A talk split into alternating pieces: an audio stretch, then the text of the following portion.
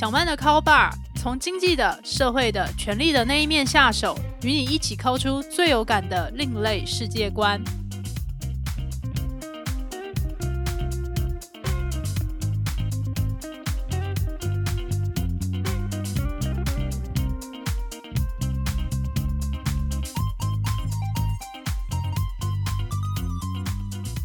各位听众朋友，大家好，欢迎来到小曼的 Call Bar。这是一档讨论社会阶级衍生性八卦节目，我是主持人陶小曼。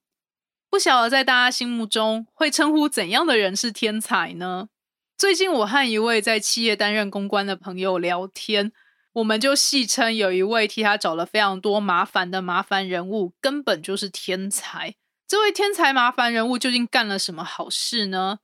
原来一开始，麻烦人物在一个公开的工商场合里面。找上了朋友公司的大老板，然后就向大老板递出一张头衔很微的名片。这张名片上面大概就是印着那一些台湾叉叉科技以及一些非常新颖的专有名词，例如说像是元宇宙啊、虚拟货币、加密货币、NFT 这类的交流会、协进会、促进会、基金会的理事或董事长。看了这张名片之后，大老板也就觉得说，哦，对方可能是一号人物嘛。然后也就以礼相待。接下来这位麻烦人物就会说：“啊，我有一个梦想和计划，想要帮助台湾的年轻人和新的企业家们，可以如何的走出台湾，面向国际。”巴拉巴拉，希望可以获得大老板您的支持。这份支持也不需要拿出钱来。我现在的这个计划或者是课程，希望有大老板您的挂名，或者是。您是否愿意来我们的课程或计划上面担任嘉宾，然后给大家一个演讲，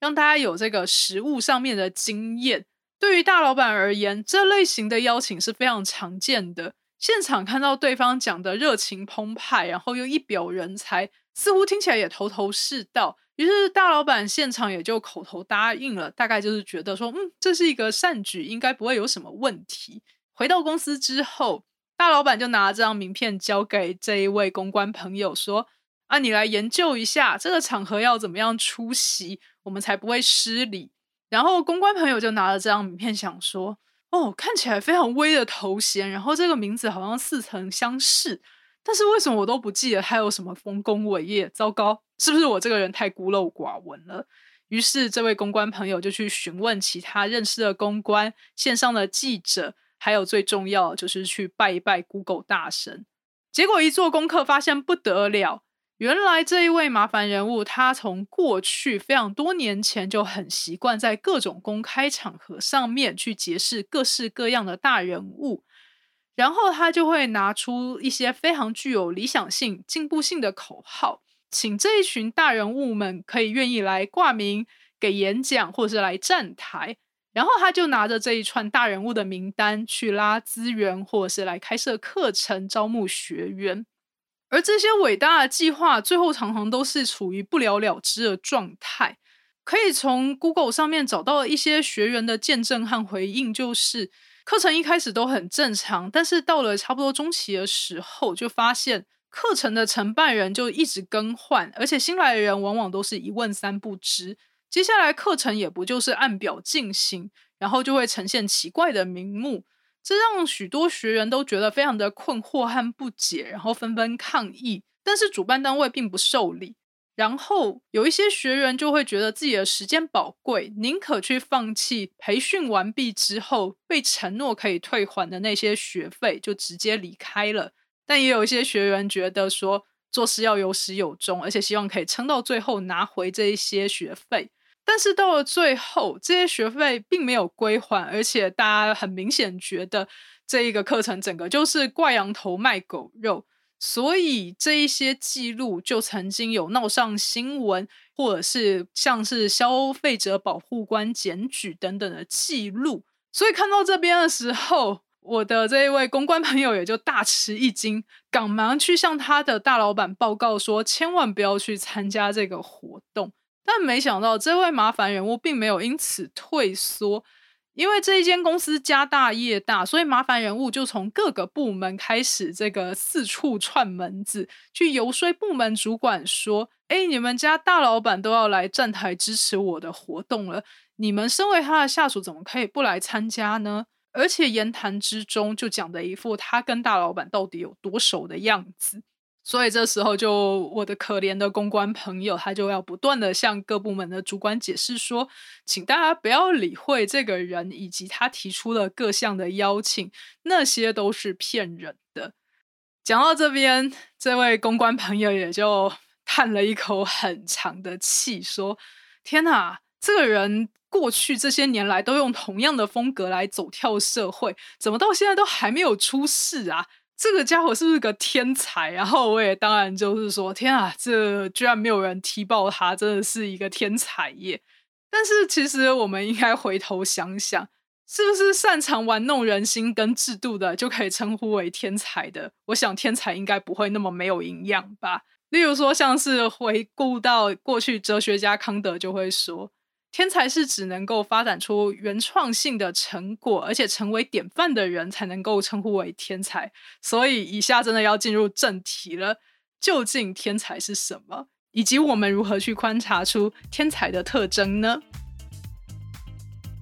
人类是群居动物，既然住在一起，就会想要去比较，究竟我跟别人比起来，谁比较聪明呢？在历史上也有很多记录。某一个伟人做出丰功伟业，他小时候也曾经有一些异于常人的表现，然后我们就去连接说，你看他小时候就懂得这样做那样做，难怪他长大之后会成就一番大事业，他果然就是个天才。可是用这种连接还有去归纳的方式，用社会舆论去推举出天才，他究竟是不是一个合理的方式呢？还是他会有一些盲点？我们有没有办法去更聚焦这个定义？所以前面也就提到，在十八世纪的时候，哲学家康德他就对天才下了一些定义。他认为天才是指能够发展出原创性的成果，而且能够成为典范的人。在康德的时代，普遍就认为天才他是一种神的器皿，就是这个人他被神选中，然后被神灌注了不属于人世间的才华。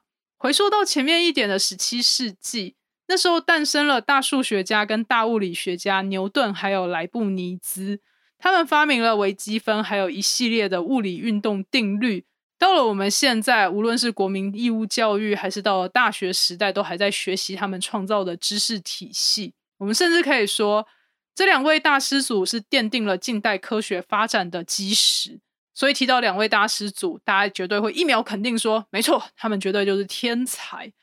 而且认为大师祖存在的时代就是天才的时代，可是我们通常不会这样讨论，我们不会去问说，那牛顿和莱布尼兹究竟智商有多高？有没有像是台北市长柯文哲那样有一五七那么高？我们不会做这样的讨论的最主要的原因，应该是在十七、十八世纪的时候，还没有发展出一套有效率去评量人类智商的系统化做法。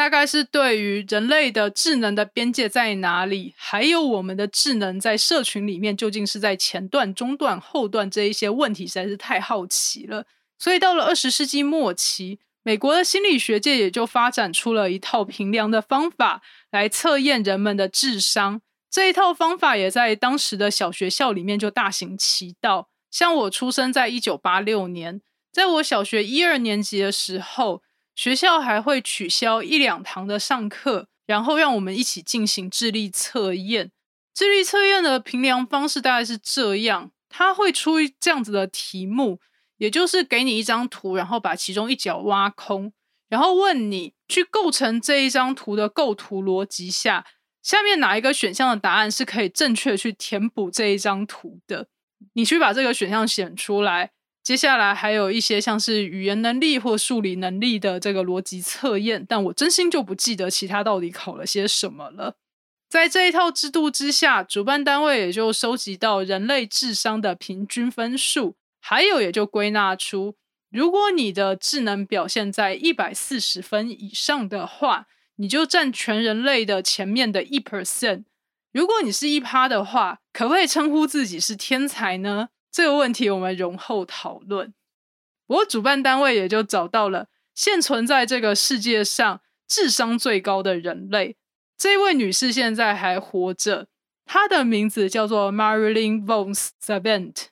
以下我就简称她为玛丽莲女士。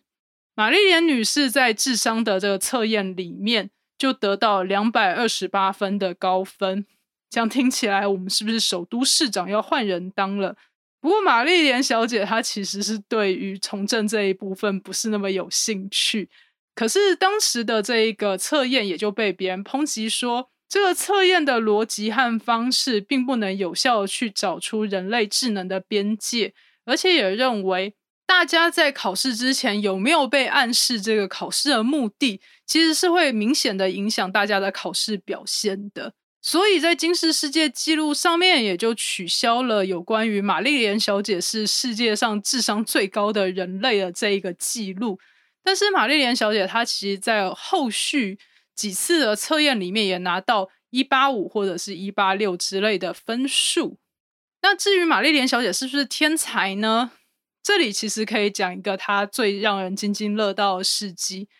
玛丽莲小姐她的职业是作家，当时他在杂志上面开设专栏，专门去回答各种读友来信，还有疑难杂症。我们其实可以去想象一下，在一九八零到一九九零这一段时间，世界上是还没有网际网络，或是我们有问题是没有办法去拜 Google 查维基百科，去奇摩知识家。d c a r 或者是 PTT 上面发问的这种时候，人们通常就会拿着自己的问题去询问这些杂志专栏的主持人。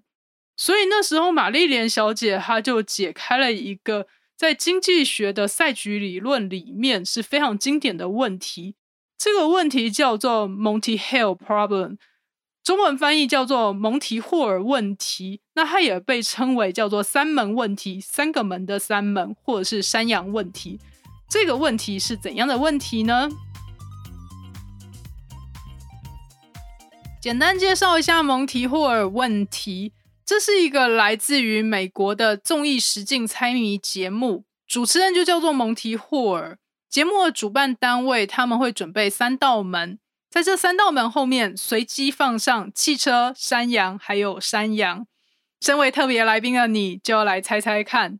究竟哪一道门之后是真正的汽车呢？如果你打开那扇门，后面放的是汽车的话，就恭喜你，你中奖了。接下来就可以把汽车开回家喽。如果你猜的那扇门打开来，走出来是一只山羊的话，那就不好意思，挑战失败。这一次就希望那个你就摸摸鼻子回家。下一位来宾，希望你有更好的运气，而且做出更好笑的反应来娱乐我们的观众朋友。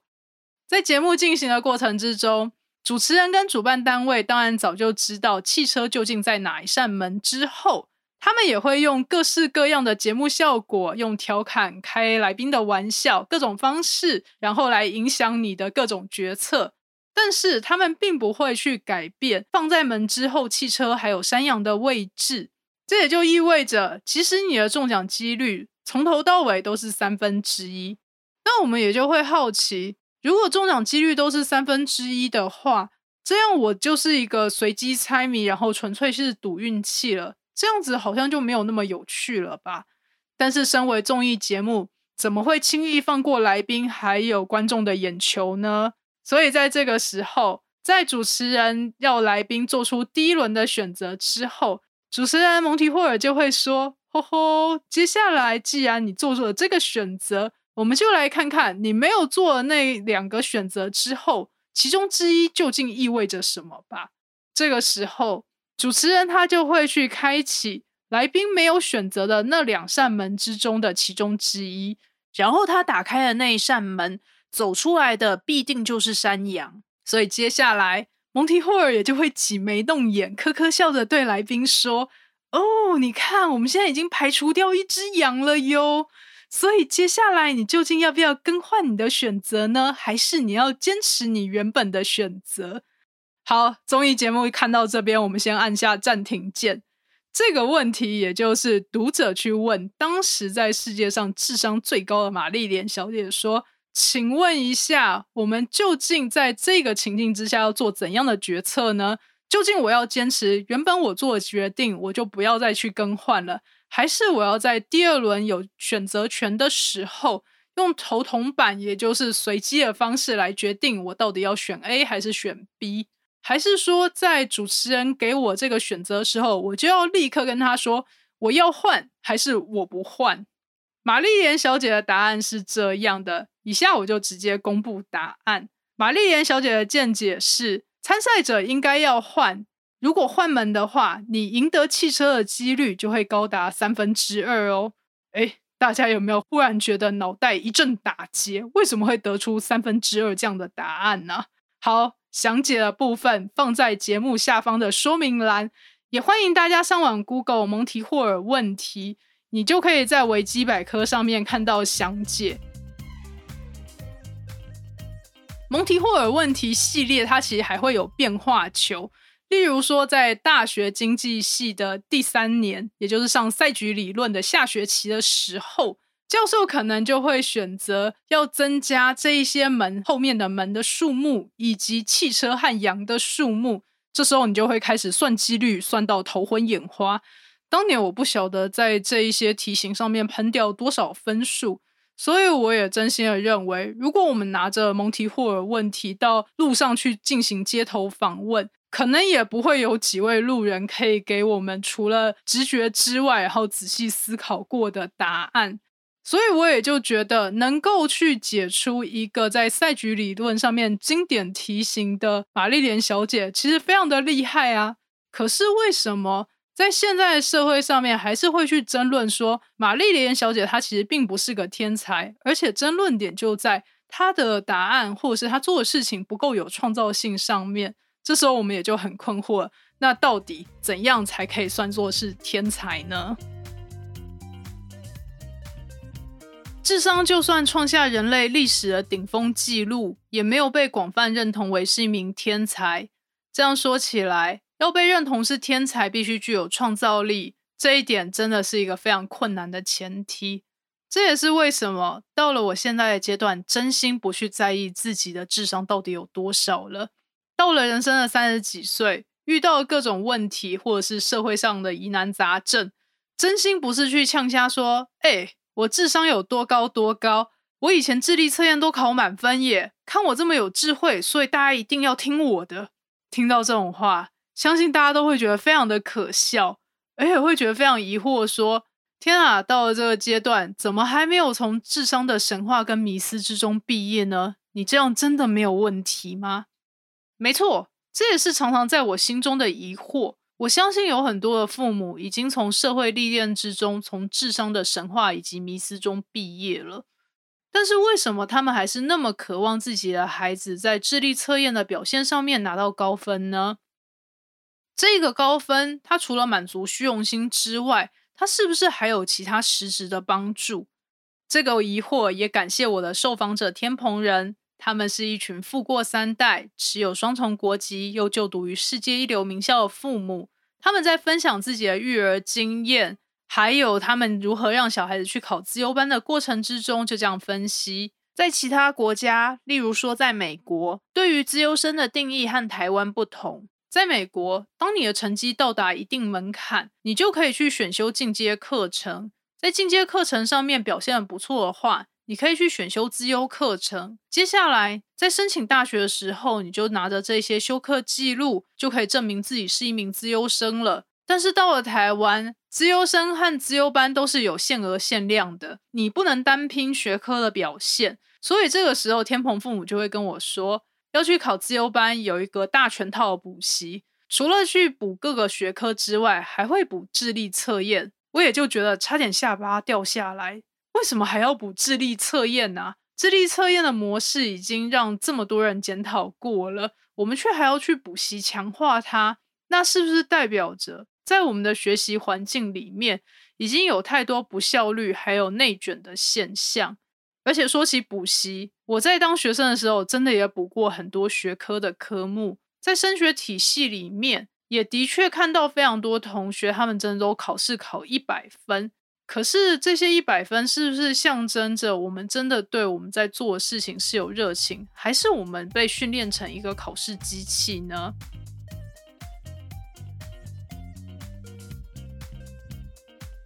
说到天赋与热情，天蓬人也会不遗余力的花尽资源来帮助自己的孩子来进行探索。例如，他们就会请来专家来评估自己的小孩在各个异能上面是不是有天赋的。请来专家其实是非常重要的。例如说，像我对于唱歌完全就是一窍不通。你要我评估一个小孩有没有唱歌的天赋，我真的就会觉得说，哦，他只要唱歌不要像哆啦 A 梦的胖虎一样，我就会觉得可以了。可是对于专家而言，他们经过一系列严格的专业训练。而且他们知道，在他们领域之中，要赢得竞争，要成为人上人，究竟要经过怎样的历程？哪些特质是不可或缺而且重要的？所以他们可以去帮助这群天蓬人的孩子去发掘天赋与热情。这样讲起来，是不是没钱就没救了呢？大家也不用这么悲观，没钱还是有突破的方式。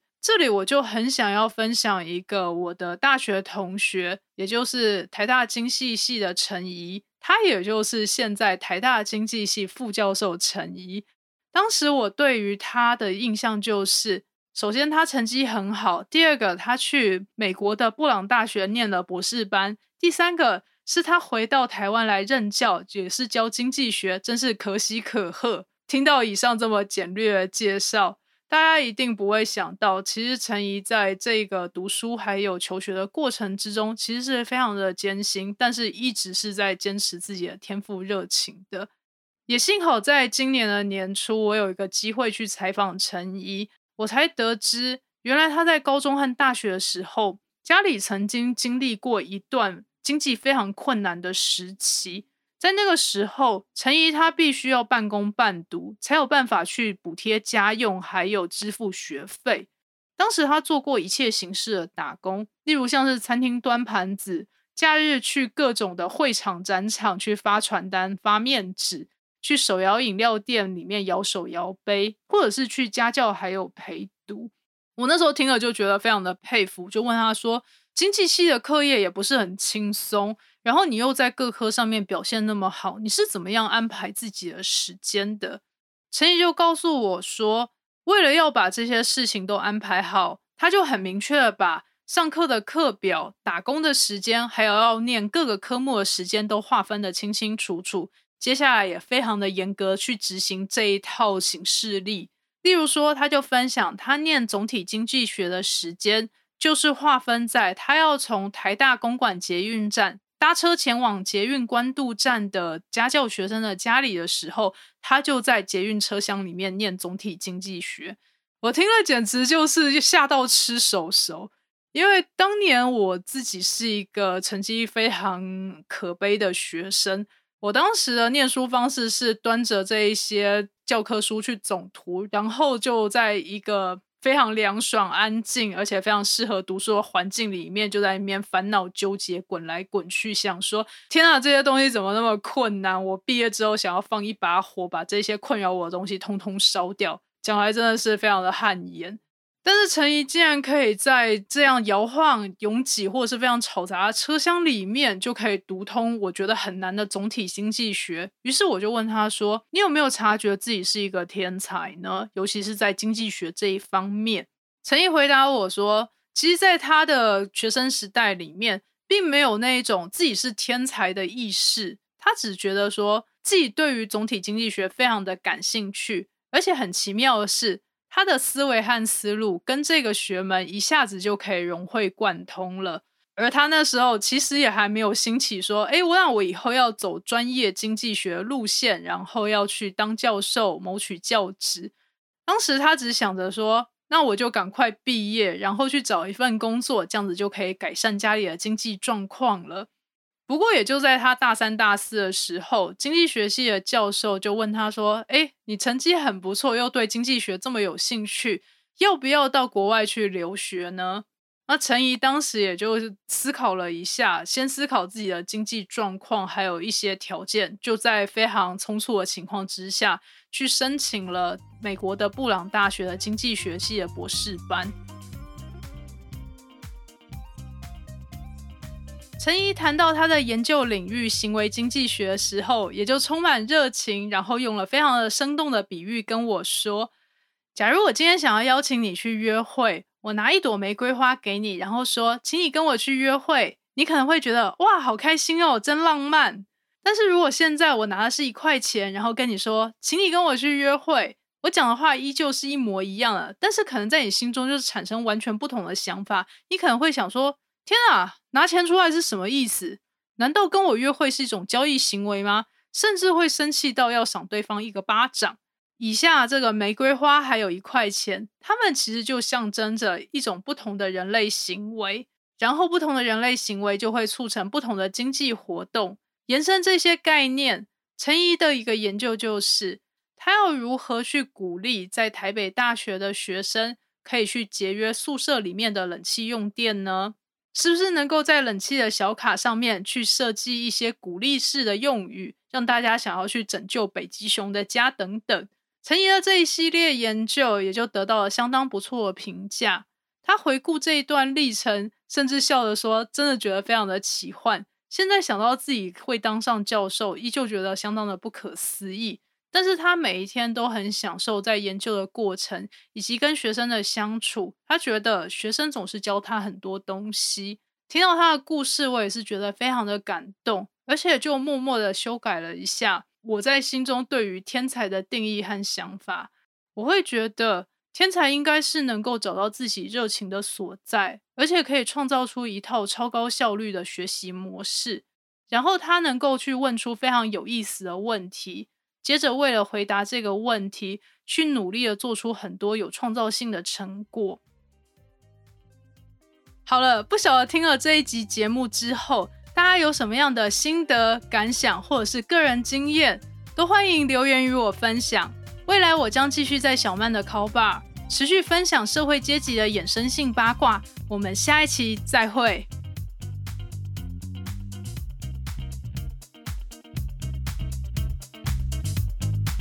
本集节目由主持人陶小曼、合作伙伴阿宽共同制作。如果你喜欢小曼的 Call Bar，欢迎给我五星评分，然后追踪、订阅、分享给你的亲友，一起 Call 出更有趣的世界观哟。